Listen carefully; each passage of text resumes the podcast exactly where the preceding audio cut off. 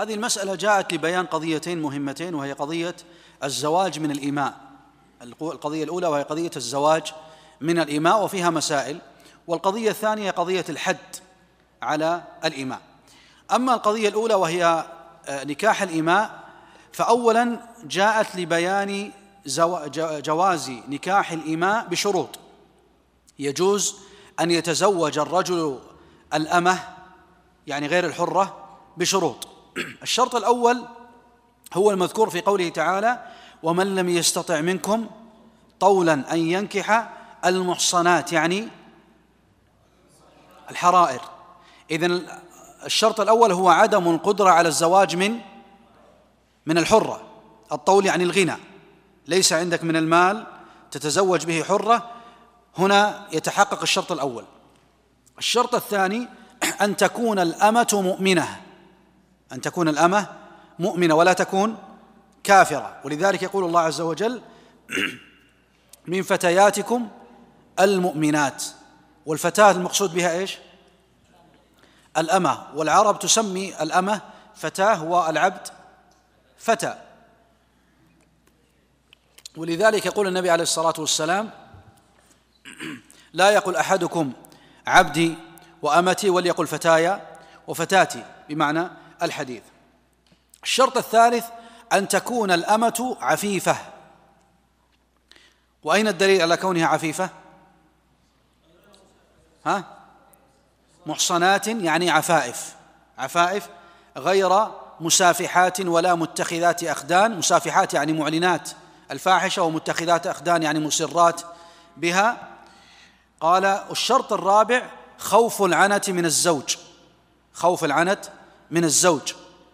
وذلك دليله في آخر الآية ذلك لمن خشي العنة منكم. ما معنى خشي العنة خشي على نفسه من الوقوع في المحرم.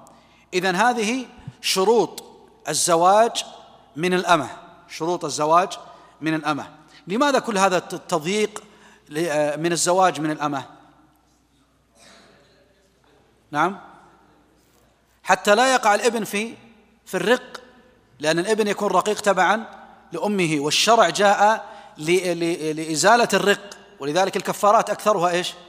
فيها عتق عتق رقبة فيها عتق رقبة. إذن هذا الحكم الأول في القضية الأولى وهي قضية الزواج من الإمام الحكم الثاني وجوب إذن أهل الأمة. يعني لا يتزوجها سرا بدون إذن أهلها. لابد أن يكون الزواج معلنا وبإذن أهلها كما قال تعالى فانكحوهن بإذن أهلهن.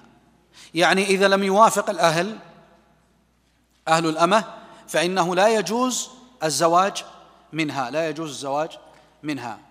أيضا الحكم الثالث هو وجوب المهر لها وجوب المهر لها. قال تعالى وآتوهن أجورهن بالمعروف. وهل المهر يذهب لها أو لسيدها؟ على خلاف عند العلماء. قال الجمهور أنه لسيدها نظرا لأنها لا تملك شيئا لنفسها لا تملك شيئا لنفسها. وأضيف لها هنا أجورهن باعتبار أنها هي التي تقبض المال. الحكم الخامس قال جل وعلا فإذا أحصن فإن أتينا بفاحشة. هنا نأتي إلى الحكم. الذي يتعلق بالحد. الذي يتعلق بالحد. وحد الأمة هو نصف حد. الحرة. الحرة إذا زنت تجلد. ها؟ مئة. والأمة تجلد على النصف. تجلد على النصف. قال تعالى فإذا أحصن فإن أتين بفاحشة فعليهن نصف ما على المحصنات من العذاب. فإذا أحصن قال بعض العلماء يعني أسلمنا. ومعنى ذلك أن غير المسلمة ليس عليها حد. وقال بعضهم فإذا أحصن يعني تزوجنا وهذا الصحيح. فإذا تزوجت وقع عليها الحد وقع عليها الحد. وهذا وارد في السنة من وقوع الجلد على على الأمة. والعبد ملحق بالأمة. العبد ملحق بالأمة. فإن العبد حكمه حكم الأمة في في الحد فعليه نصف ما على الحر عليه نصف ما على الحر. ولذلك قول النبي عليه الصلاة والسلام إذا زنت يعني الأمة فاجلدوها ثم إن زنت فاجلدوها ثم إن زنت فاجلدوها ثم بيعوها ولو بظفر.